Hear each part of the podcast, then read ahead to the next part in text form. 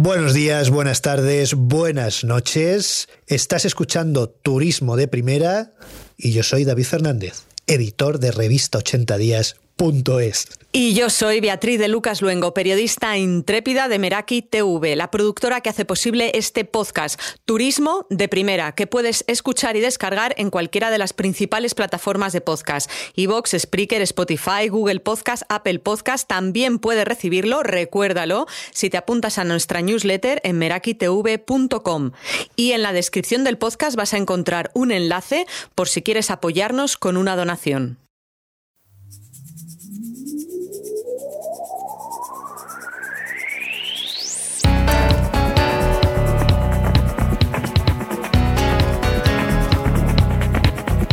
Después voy a pasar el cepillo Beatriz para recoger esas donaciones, pero esta semana toca hablar de turismo accesible.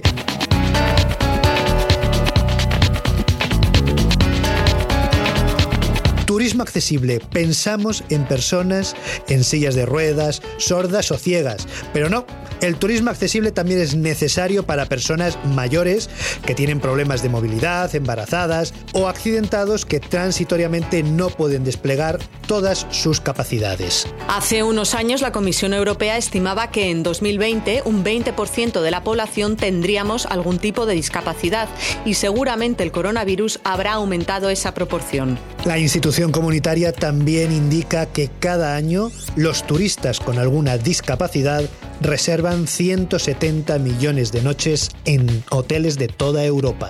En este episodio de Turismo de Primera abordamos la importancia del turismo accesible o mejor dicho, del turismo inclusivo desde el punto de vista del visitante pero también del empleado.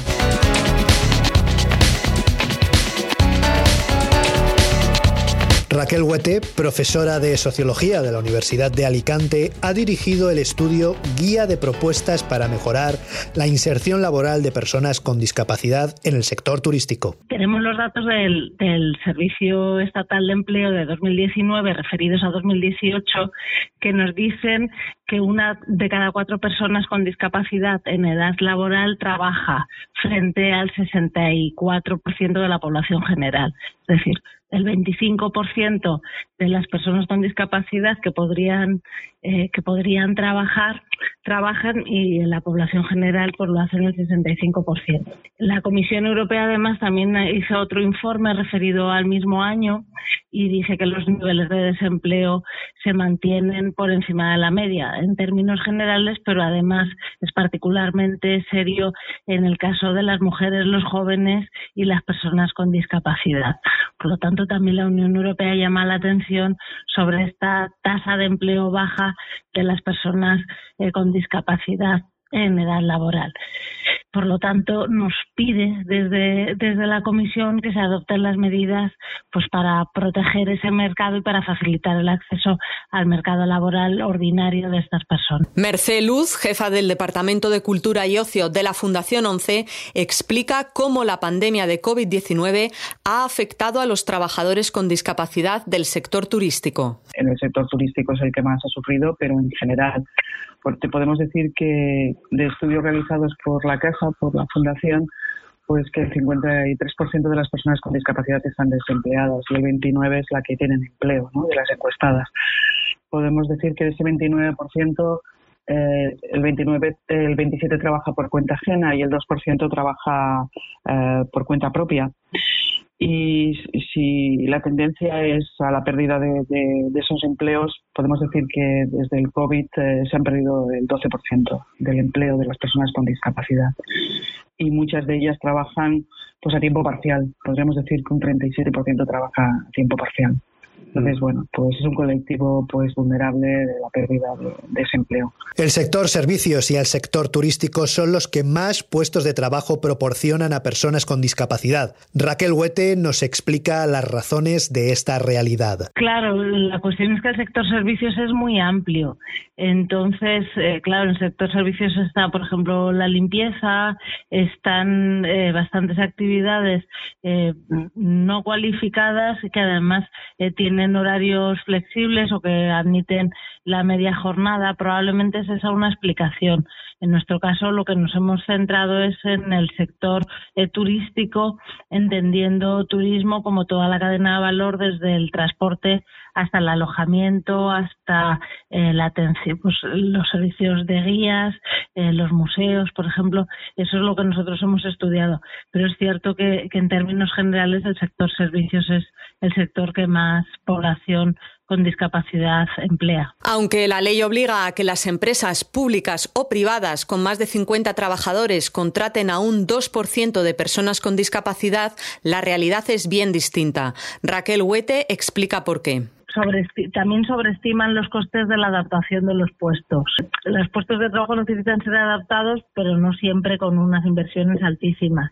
Entonces, en general, se sobreestima pues, el coste de la adaptación del puesto y se tiene miedo a que se haga toda la formación y la adaptación y la persona se vaya. Pero eso te puede pasar con cualquier trabajador. Una vez que haces la formación, si no le tratas bien, pues puede ser que se vaya, pues probablemente, ¿no? La adaptación de los puestos de trabajo para personas con discapacidad no es tan cara. Y Mercelud, de la Fundación 11, avanza otra de las ventajas de contar con empleados diversos. es verdad que España es muy rica en leyes, lo que pasa es que no las cumplimos, eso es verdad, y en normativa.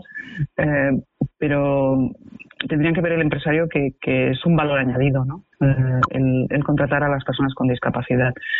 Sí que es verdad que, una persona ciega pues puede desempeñar, como comentas, o una persona con una movilidad reducida, una vez ha podido acceder a ese puesto de trabajo, no tiene otro impedimento que, esas barreras físicas, por ejemplo, o esas barreras eh, tecnológicas, por ejemplo, si no le pones la adaptación al puesto de trabajo. Eh, tendrían que verlo como una ventaja porque tienen sus beneficios también fiscales por la contratación de personas con discapacidad y porque incorpora valor y verlo como una normalidad porque a la, a la larga como dices todos somos discapacitados ¿no? o tenemos una discapacidad porque vamos para mayores las personas embarazadas la persona de discapacidad transitoria o sea, que todo el mundo tiene alguna limitación, sea la que sea, ¿no? Entonces, eh, yo creo que, que las empresas todavía no ven a la persona con discapacidad eh, pues eso, como un problema más que como una solución de problemas. La voluntad es igual de importante a la hora de contratar personas con discapacidad como a la hora de construir destino inclusivo. Diego Javier González Velasco, presidente de Red Estable, la red española de turismo accesible, lo sabe bien después de 26 años trabajando en accesibilidad. Según la Organización de las Naciones Unidas, la barrera más frecuente con la que se encuentran las personas con discapacidad, y en el turismo no es menos, son las barreras actitudinales. Es decir, nos encontramos todavía que eh, no es eh, el romper con la barrera, es el querer romper con esa barrera eh, si tenemos en cuenta que el factor humano es fundamental a la hora de, del trato, a la hora del servicio en el turismo. Y a esto le sumamos que muchísimas, que todavía la enseñanza arreglada en turismo la mayoría de las universidades no contemplan la accesibilidad dentro de esta enseñanza arreglada, pues tenemos eh, un problema. Es decir, tenemos profesionales del turismo que no comprenden las necesidades de las personas con discapacidad.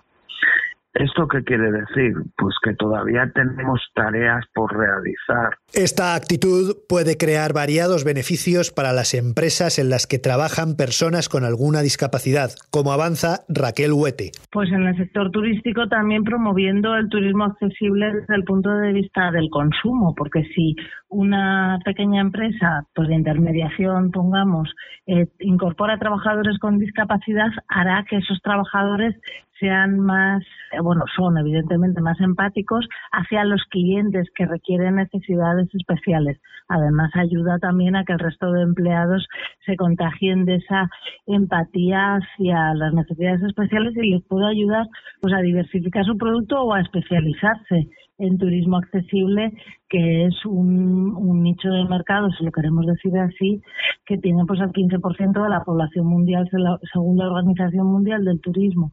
Con lo cual, la diversidad siempre nos va a ayudar en, en, cualquier empresa, sea grande o sea pequeña, a mejorar en competitividad. Y en el caso de las personas con discapacidad, ayuda a que haya más empatía hacia este nicho de mercado concreto.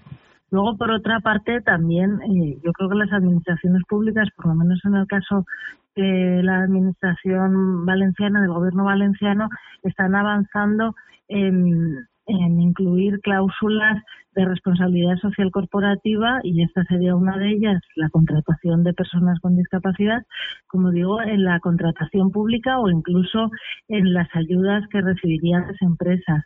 Esa también es otra cuestión a tener en cuenta.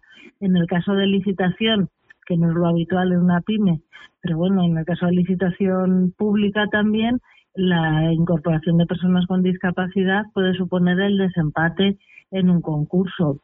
Por lo tanto, más que ventajas eh, puntuales o de ayudas puntuales, que también desde luego son de agradecer, yo creo que hay que tener una visión amplia de la incorporación de la diversidad siempre va a ser positiva y que mm, en todo caso responde a la responsabilidad social corporativa que tienen que incorporar en su forma de actuar, en su forma de gestionar el negocio, todas las empresas, sean grandes o pequeñas. Todas las empresas que tienen contratadas personas con discapacidad lo que valoran es la diversidad, la toma de decisiones, la empatía.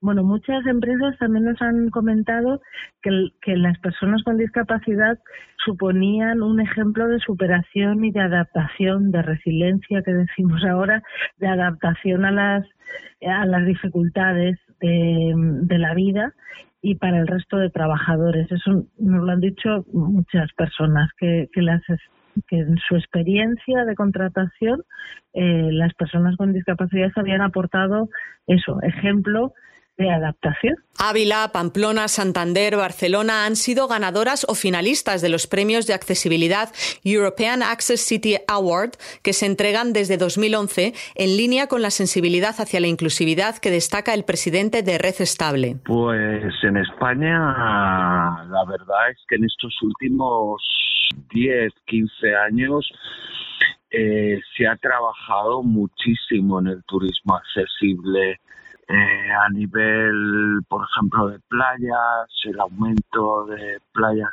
accesibles, lo que es también las campañas de sensibilización, el tema de, de lo que es la formación, que bueno, pues han tenido como resultado que, que, hayamos conseguido colocar eh, lo que es el turismo accesible, digamos, en una posición de visibilidad bastante importante, teniendo en cuenta que si retrocedemos en el tiempo, eh, hace 25 años hablar de, de accesibilidad en el turismo era algo bastante bastante complicado eh, o bastante menos visible. En 2050, uno de cada cuatro europeos tendremos más de 65 años,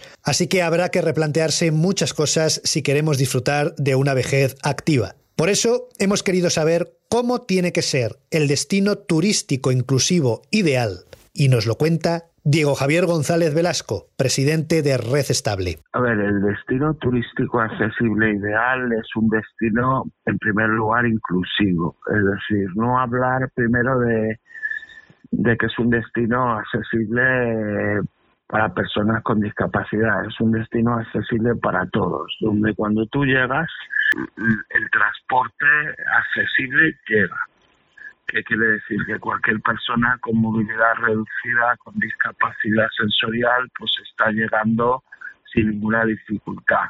donde los itinerarios por el transporte presentan, digo, itinerarios a nivel de circulación por el destino, eh, los puedes recorrer sin ningún problema.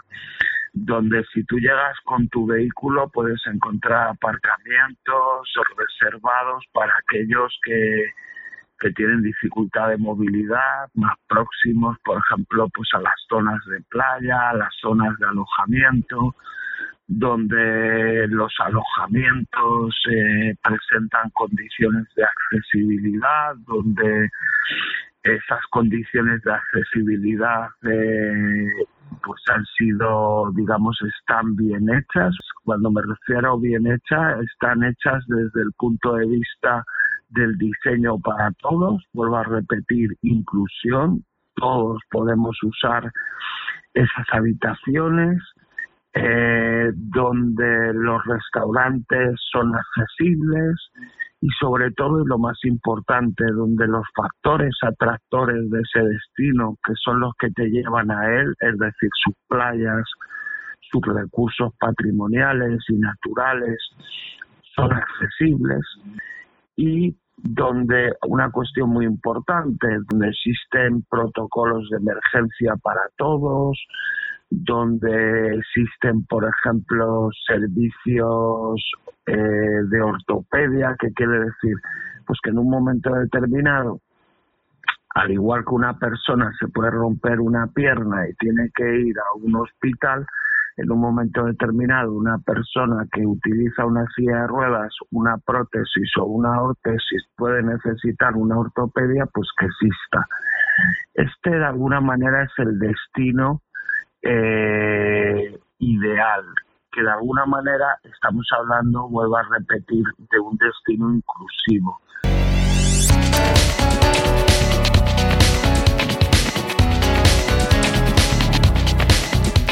Aquí el episodio de esta semana de Turismo de Primera. Recuerda que puedes encontrar este podcast, el primer podcast en español especializado en el análisis independiente de la realidad turística, en las principales plataformas iVoox, Speaker, Spotify, Google Podcast y Apple Podcast. También puedes recibirlo si te suscribes a nuestra newsletter en merakitv.com y puedes encontrarnos en redes sociales como Meraki TV Travel.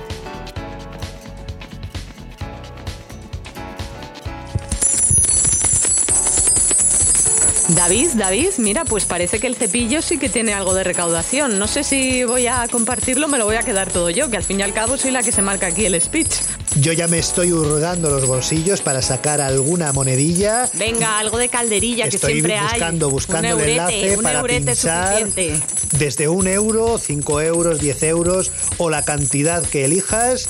Ya sabes, si te gusta nuestro periodismo, si te gusta nuestro podcast, la mejor manera de apoyarnos, además de compartir, contárselo a tus amigos, a tus familiares, a tus enemigos, es pinchar en el enlace de donación en la descripción del podcast en la página web de merakitv.com. Apoyar a turismo de primera.